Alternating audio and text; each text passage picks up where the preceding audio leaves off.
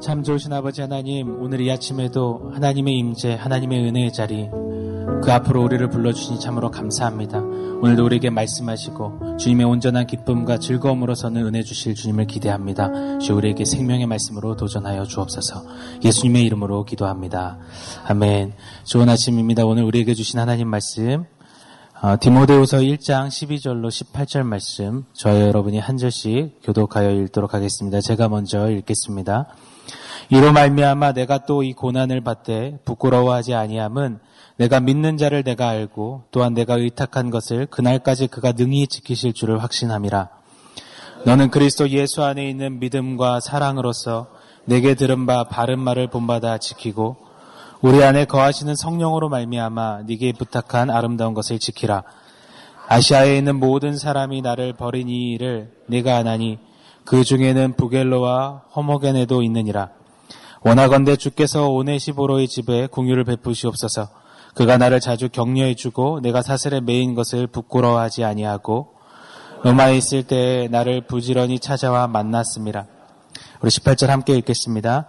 원하건대 주께서 그로 하여금 그날에 주의 긍휼을 입게 하여 주옵소서. 또 그가 에베소에서 많이 봉사한 것을 내가 잘 아느니라. 아멘. 이 순교를 앞두고선 이 삶의 그 끝자락에서 한마디 한마디를 적어 내려가는 바울의 고백이 디모데후서에 잘 기록되어져 있습니다. 이 로마 감옥에 투옥된 채 가장 외로우면서도 또 많은 생각이 또 만감이 교차했을 바울입니다. 그러나 그럼에도 불구하고 한결같이 그가 붙드는 신앙, 그 신앙의 핵심인 복음을 굳게 붙잡고 있는 바울의 모습을 본문에서 너무나 잘 볼 수가 있습니다. 먼저 함께 12절을 먼저 읽어보고 싶습니다. 같이 읽겠습니다. 이로 말미암아 내가 또 이 고난을 받되 부끄러워하지 아니함은 내가 믿는 자를 내가 알고 또한 내가 의탁한 것을 그날까지 그가 능히 지키실 줄을 확신함이라. 어, 바울은 복음과 함께 또 복음을 위하여 라면서 편지를 계속 써내려 갔습니다. 그러던 바울이 오늘 본문에서 첫 마디로 던지는 것은 복음으로 말미암아 어, 고난을 받는다라고 이야기하고 있습니다. 이 디모데 후서가 쓰였을 당시 상황을 좀 보시면 성도들은 이미 최악의 상황을 맞이하고 있었습니다. 이 9일 동안 로마 전역에 맹수와 같은 이 화재가 위용을 바라면서 로마 전역을 쓸고 갔습니다. 그로 인해서 이 로마 10개 구역이 황폐해지고 또 200만이라는 사람이 집을 잃기도 했습니다. 가뜩이나 포악했던 네로 왕제는 이 일을 빈미로 더욱 잔악해졌습니다. 그리고 이는 믿는 저 성도들 때문이라며 본격적으로 이 성도들을 핍박하기를 시작했습니다. 정말 이처럼 당시 상황은 예수 믿는다, 또 복음이라는 이 말은 정말 죽음까지 불사하는 그 대가 지불을 해야 하는 자리이었던 것입니다. 자, 그런 삶을 오늘 성도들이 살아내고 있습니다. 자, 그런데 참 아이러니한 것은 복음을 말했는데 고난이 따른다는 거죠. 복음, 가장 복되고 가장 기쁜 소식 아니겠습니까? 죄인을 위해서 하나님이 이 땅에 오셔서 죄인을 십자가로 구속하시고 사하시고 구원해 내셨다라는 이 복음의 생명과도 같은 기쁜 소식이 전해졌는데 그 후에 영광이 아니라 아름다운 것이 아니라 도리어 정말 당장 죽을 수밖에 없는 죽을 수도 있는 그 고난을 얘기하고 있다라는 것입니다. 복음 뒤에 기쁜 소식 뒤에 이 고통을 말하는 가운데 이 성도들은 누구보다도 아파하면서 가장 큰 혼란을 겪고 있습니다. 그리고 많은 이들이 눈앞에 펼쳐지는 그 고통으로 인하여서 고난으로 인하여서 믿음을 저버리고 고난 앞에 신앙을 포기하는 일들이 비일비재했습니다. 사랑하는 여러분, 이때 바울의 심정이 어떠했을 것 같습니까? 늘 은혜의 복음을 말하고 은혜의 복음을 전하며 한결같이 달려왔던 바울의 심령이 어땠을까요? 심정이 어땠을까요? 이 차가운 로마 감옥에서 이제 곧 죽음을 맞이해야 되는 바울은 뭐 좀 마음이 어려웠을 거예요. 그런데 무서움과 두려움은 아니었을 것 같습니다. 그러나 그가 갖는 어려움 중에 하나는 자신이 이 복음으로 은혜의 복음이라고 전하면서 그 결과물로 얻게 된 짐, 이 로마 감옥에서 투학된 이 모습이 가뜩이나 혼란 중에 있는 성도들에게 더 혼란을 가중시키는 건 아닐까. 복음 전했더니 감옥에 매이는 것, 고난이구나. 이로 인하여서 더 아픔을 경험하게 하는 건 아닌가. 또 심약했던 디모데가 이로 인해서 더욱더 마음의 어려움과 나약함을 경험하는 것은 아닐까. 이런 고민을 했던 것을 본문을 연구해 보면, 묵상해 보면 좀 볼 수가 있습니다. 자, 이런 고민 가운데 바울은 금세 마음을 추스리면서 이렇게 또 우두칸이 서서 고백하고 있습니다. 내가 또 이 고난을 당하지만, 그렇지만, 그럼에도 나는 이 복음을 부끄러워하지 않는다라고 고백하고 있습니다. 여기서 이 부끄러워하지 않는다라는 표현은 단순히 창피해하지 않는다라는 말이 아닙니다. 이는 타협하지 않는다, 포기하지 않는다라는 의미가 강합니다. 지금 당장은 이 복음이 이 땅이 말하는 성공과 아름다움과 이 땅이 추구하는 그 어떠함을 우리에게 주진 못할지라도 그러나 도리어 고난일지라도 나는 복음을 부끄러워하지 않습니다. 나는 그 어떤 것과도 이 복음을 타협할 수 없습니다. 나는 다른 어떤 것과도 이 복음 절단코 내려놓지 않을 것입니다. 포기하지 않습니다라고 그렇게 외치며 그렇게 선언하고 있는 바울의 모습을 보게 됩니다. 사랑하는 여러분, 좀 오늘 말씀을 대하면서 제 안에 이런 질문이 좀 들었습니다. 보편적으로 예수 믿고 나면 우리 안에 어떤 마음이 일어나는 줄 아십니까? 어, 한번 이 두 가지로 추려볼 수 있는 것 같습니다. 예수 믿고 난 후에 그래 이제 고난이구나 죽음일지라도 어떤 고난일지라도 내가 어떤 대가집을 또 마다하지 않겠노라 하는 이 마음일까요? 아니면 반면에 아 예수 믿었으니까 이제 만사형통 평탄대로 인생 역전 기도 응답 주시옵소서 이런 마음이 일어날까요? 이 둘 중에 어떤 마음이 일어날까요? 초대교회 오늘 본문이 쓰여졌던 당시의 성도들 뿐만 아니라 오늘날도 마찬가지로 예수 믿는 것은 어떤 형통과 이 땅에서 잘됨과 복받는 길, 그 수단으로 치부되는 일들이 참 많은 것 같습니다. 자, 그런데 성도 여러분 그거 아십니까? 주님은 단 한 번도 이 복음을 이 땅에서 잘 되는 것, 이 땅에서 성공받는 길과 연결해서 말씀하신 적이 없습니다. 우리 함께 요한복음 15장 19절을 좀 한번 같이 읽어보고 싶습니다. 요한복음 15장 19절 같이 읽겠습니다. 너희가 세상에 속하였으면 세상이 자기의 것을 사랑할 것이나 너희는 세상에 속한 자가 아니요 도리어 내가 너희를 세상에서 택하였기 때문에 세상이 너희를 미워하느니라. 공중권세 잡은 사단이 주도하는 이 세상이 진리 대신 주님을 미워한다라고 말합니다. 그렇기 때문에 이 복음으로 거듭난 진리 안에 거하는 이들은 이 땅에서 미움을 받을 수밖에 없다라고 아픔과 고난을 겪을 수밖에 없다라고 우리 주님은 그렇게 한결같이 가르쳐 주셨습니다. 그래서 이 사실을 깨달았던 우리 믿음의 선진들 하나님의 사람들은 한결같이 이렇게 고백했어요. 복음 부여잡고 나아가는 이 길에 고난이 아 이거 왜 고난이지? 복음인데 영광이 아니라 왜 아픔이야 고난이야라고 말하지 아니하고 그 가운데 그 받는 고난을 당연한 것처럼 여겼다라고 말합니다. 우리 베드로전서 4장 12절 13절 또 한번 읽어보겠습니다. 같이 있습니다. 사랑하는 자들아 너희를 연단하려고 오는 불시험을 이상한 일 당하는 것 같이 이상히 여기지 말고 오히려 너희가 그리스도의 고난에 참여하는 것으로 즐거워하라. 이는 그의 영광을 나타내실 때에 너희로 즐거워하고 기뻐하게 하려 함이라. 도리어 그리스도의 고난에 참여하는 것으로 즉 예수님이 이 땅에 계셨다면 반드시 예수님이 받으셨을 그 고난을 이제 내가 작은 예수가 되어서 이 땅에서 그 주님의 고난을 대신 받는구나. 그 주님의 고난에 참여하고 있구나. 동참하고 있구나. 그래서 도리어 즐거웠던 것이 하나님의 사람들, 믿음의 선진들의 모습이었습니다. 바울도 오늘 같은 고백을 12절에서 하고 있는 것입니다. 복음으로 받는 고난 나는 부끄러워하지 않습니다. 그 어떤 상황에서도 고난과 죽음일지라도 그 앞에서 나는 복음 저버리지 않습니다. 포기하지 않습니다. 타협하지 않습니다라고 고백합니다. 그러면서 그 이유를요 12절에 간략하게 소개하는데 이렇게 표현해요. 내가 믿는 자를 내가 알기 때문에 나는 그러합니다라고 고백합니다. 이런 표현입니다. 내가 어떤 고난일지라도 복음을 저버리지 않습니다. 그것은 이 고난의 자리에서 내가 믿는 그분 예수 그리스도를 내가 알기 때문입니다. 고난의 복판에서 그 주님이 더욱더 이해됩니다. 고난의 자리에서 그 주님이 더욱더 알아집니다. 고난의 자리에서 그 주님의 고난이 내게 누려지고 그 주님의 고난을 내게 채우는 것을 나는 경험합니다라고 그 고백을 오늘 바울이 하고 있는 것입니다. 사랑하는 여러분, 좀 12절 말씀, 이 한 절 짧은 구절이지만 이 말씀을 묵상하고 또 공부하고 이렇게 풀어내면서 어, 너무 이 짧은 말씀이지만 이 말씀이 제게는 너무 크게 다가왔습니다. 큰 무게로 자리 잡았습니다. 이 짧은 구절에 내뱉는 바울의 고백이 정말 제 자신을 부끄럽게 하고 또 다시금 가슴이 뛰게 하는 그런 역사를 이루는 것만 같았습니다. 이런 생각을 좀 한번 묵상하는 내내 가져보았습니다. 여러분, 예수 믿는 우리에게 중차대한 목표가 한 가지 있습니다. 우리 모두에게 동일한 목표입니다. 무엇이죠? 바로 예수님을 닮는 것입니다. 그런데 과연 예수님을 닮는 것이 어떤 것일까? 우리가 예수님을 닮는 그 자리는 어떤 자리일까 연구해 보니까요. 고민해 보니까 오늘 본문을 통해서 계속 되뇌어 보니까요.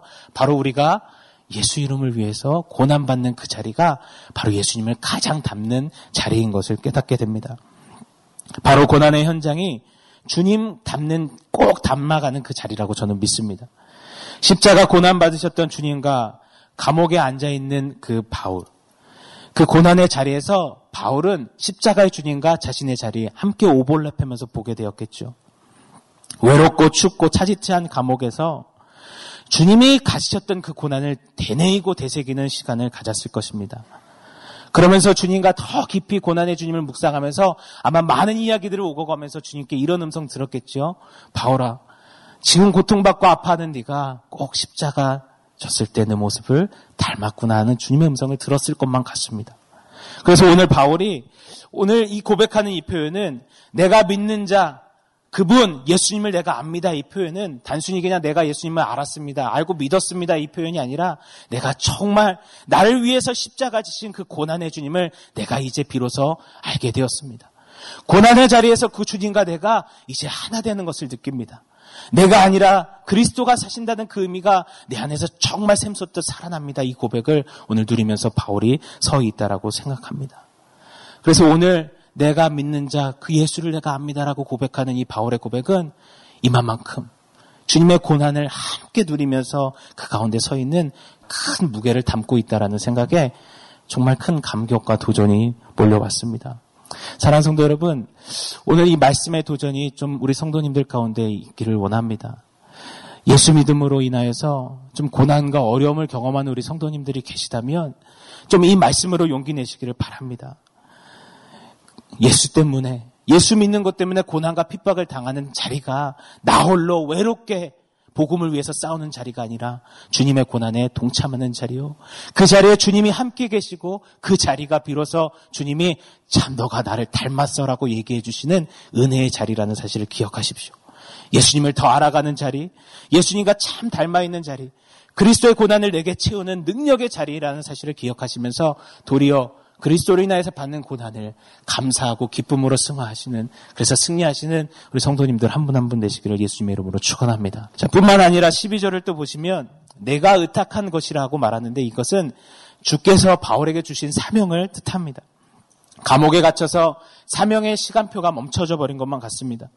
도리어 이 바울의 옥의 갇힘으로 인하여서 주변 성도들이 더 혼란을 겪는 것만 같습니다. 낙심을 준 것 같아서 이 복음의 태보를 자기가 이룬 것만 같이 좀 마음이 어렵습니다. 자, 그런데 바울이 오늘 깨닫는 것은 감옥도 고난도 그 어떤 환란도 시련도 내게 주신 사명을 막을 수 없다라고 고백합니다. 바람이 불면 불은 휘청합니다.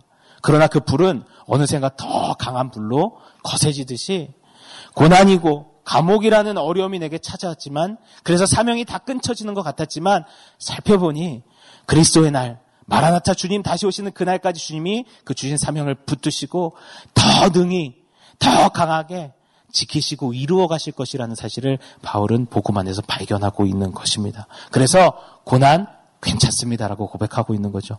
저희 교육자실에서 가장 자주 쓰는 말 중에 하나가 1도 아닙니다라는 표현인데요. 그 고난 1도 아닙니다라고 그렇게 표현하고 있는 것입니다. 사랑하는 여러분, 이 고난도 그 어떤 것도 복음을 막을 수 없습니다. 복음으로 인하여서 우리에게 주신 사명을 결단코 막을 수 없습니다.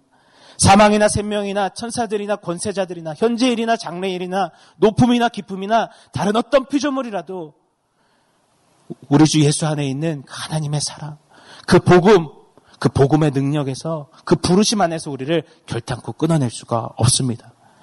그렇게 주님 오실 때까지 그 복음 부여잡고 복음으로 나아가는 한 걸음 한 걸음 힘겹게 내딛는 우리 사랑하는 성도 여러분 포기하지 마십시오. 복음 붙잡고 나아가는 그 길에 혹 좌절과 눈물과 아픔과 실패와 절망을 경험하신 분들이 계시다면 포기하지 마십시오. 그날까지 주님 다시 오실 때까지 내 편에서는 사명의 시간가 멈춘 것 같고 다 끝장난 것 같은 순간일지라도 주님의 시간표는 계속 흘러가고 저 여러분을 반드시 그날까지 더 온전하게 강하게 승리하는 복음의 사람들로 세우실 것이라는 그 확신을 가질 때 우리에게는 능력과 승리가 있다라고 믿습니다. 바울은 절망의 자리입니다.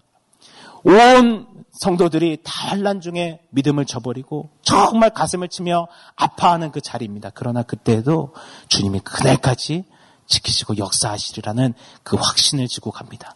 그래서 오늘도 당당하게 괜찮습니다라고 설 수 있는 것입니다. 이 은혜가 오늘 우리 사랑하는 성도님들에게 동일하게 고백되어지고 누려지기를 간절히 소망합니다. 이제 12절 한 절 끝났습니다. 큰일입니다. 네. 12절 아, 묵상하는데 이 진도가 너무 안 나갔습니다. 디모데 전서 후서가 참 쉽지 않은 것 같습니다.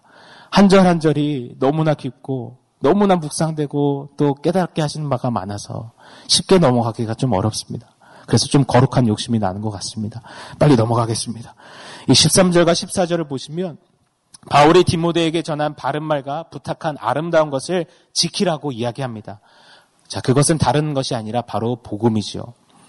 복음과 고난이 함께 공존하는 그 자리에서 디모데에게 고난 중에도 복음을 부끄러워하지 않는 삶을 사수하라고 지켜내라고 도전하면서 바울이 세 가지 키워드를 이렇게 도전합니다. 바로 믿음과 사랑과 성령이었습니다. 우리 13절 14절을 또 한번 읽어보겠습니다. 같이 읽습니다. 너는 그리스도 예수 안에 있는 믿음과 사랑으로서 내게 들은 바 바른 말을 본받아 지키고 우리 안에 거하시는 성령으로 말미암아 내게 부탁한 아름다운 것을 지키라. 이 복음을 소유한 고난 앞 성도에게 가장 요하는 것은 그리스도 예수 안에 있는 믿음과 사랑이라라고 먼저 말씀하십니다. 믿음이 없이는 우리 주님을 결단코 기쁘시게 할 수가 없습니다. 예수님과 나 사이를 연결하는 다리 역할을 하는 것이 바로 믿음입니다. 주님께서 우리에게 주신 선물 그 믿음 말이죠. 그래서 바울은 어제 본문에 의해서 계속해서 디모데에게 거짓 없는 믿음을 강조합니다. 거짓 없는 믿음으로 주님 앞에 설 것을 강조 또 강조하고 있습니다. 또한 우리가 아직 죄인 되었을 때 그리스도께서 십자가의 죽으심으로 말미암아 확증하셨던 그 아버지 하나님의 사랑, 그 사랑이 없으면 복음이 이루어질 수가 없고 그 사랑이 없이는 복음으로 부름을 받은 우리의 사명도 있을 수가 없다라는 사실을 바울은 누구보다 잘 압니다. 그래서 늘 한결같이 이렇게 고백했죠. 그리스도의 사랑이 나를 강권하시는도다.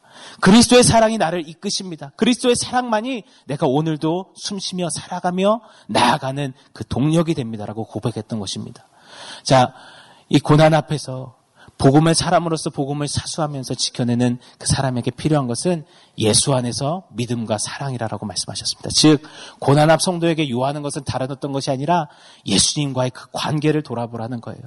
예수님과 믿음과 사랑 안에서 맺어져 있는 그 관계를 점검하고 점검하여서 믿음을 지키고 주님을 향한 그 사랑을 지켜내라라고 도전하고 있는 것입니다. 사랑하는 성도 여러분, 오늘 고난 앞에 서 계신 성도님들 계시다면, 혹 믿음이 이리저리 흔들리는 그 자리에 서 계시는 성도님들 계시다면, 다른 어떤 것, 대안과 방법과 어떤 문제점을 찾아내기 전에 우리는 먼저 예수님과의 관계를 돌아봐야 할 것입니다.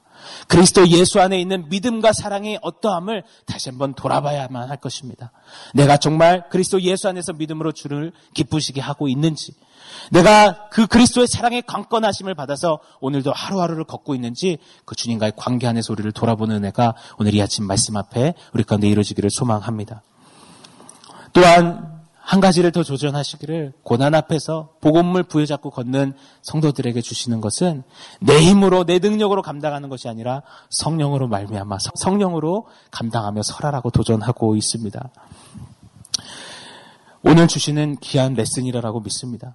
오늘 우리가 다른 어떤 기도, 기도의 제목, 기도의 소원들을 아뢰며 기도하며 나가기 전에 우리가 반드시 기도해야 할 부분입니다. 주님, 이 마지막 때에 복음을 부끄러워하고 복음을 타협하는 이 세대의 복판에 살아가는 제가 다른 어떤 것이 아니라 예수님 안에서 믿음과 사랑으로 바로 서도록 주님 내게 믿음과 사랑을 주시옵소서. 하나님 나의 힘으로 나의 능력으로 하는 것이 아니라 내 안에 계신 성령으로 말미암아 오늘도 한 걸음 한 걸음 내딛는 나의 삶이 되도록 성령이 마음껏 일하시고 역사하시는 그런 나의 삶이 될 수 있도록 도와주십시오. 이렇게 기도하는 은혜가 저와 여러분 가운데 있으시기를 바랍니다. 자, 복음과 고난, 이 공존하는 이 주제 안에서 복음을 부끄러워하지 말라라는 도전을 하고 있습니다. 그 가운데 그 맥락에서 이 15절과 18절은 두 가지 부류의 사람을 우리에게 그 맥락 안에서 소개해주고 있습니다. 두 가지 부류죠. 어떤 사람들이냐면 첫 번째는 복음을 부끄러워했던 사람입니다. 다른 부류는 두 번째 부류는 복음을 부끄러워하지 않은 사람입니다.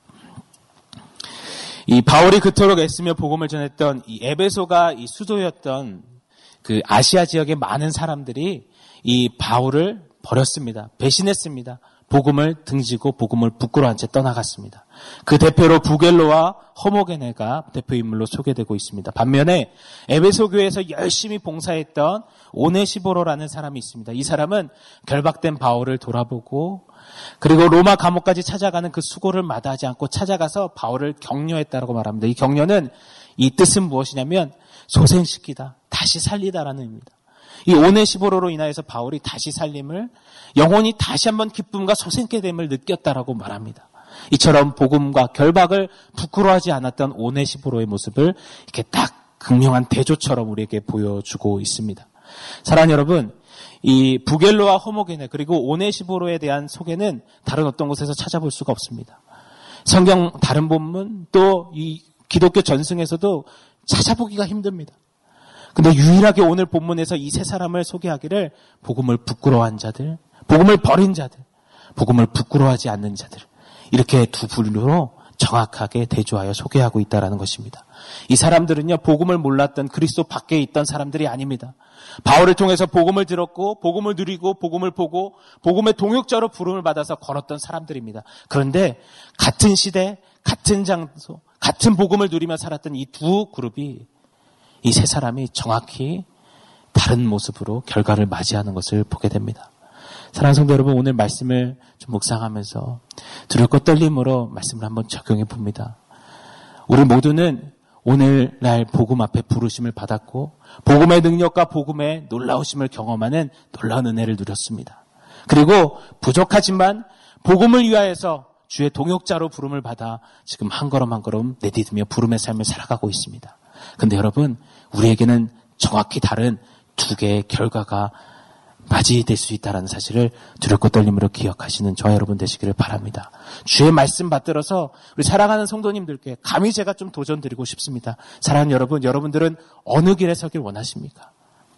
부겔로와 호모게네처럼 고난과 어려움 앞에서 그 고난 복판에 주님을 보지 못하고 그 영광스러운 주님의 그 영광스러움을 보지 못하고 그냥 내 현실과 나의 어떠함을 본 채 복음을 부끄러워하고 떠나가는 그 자리에 서시겠습니까? 아니면 오네시보로처럼 디모데처럼 바울처럼 어떤 상황에서도 고난일지라도 죽음일지라도 어떠한 대가지불도 마다하지 않고 그 자리에 우두칸이 있어서 내가 이 자리에서 주님을 봅니다.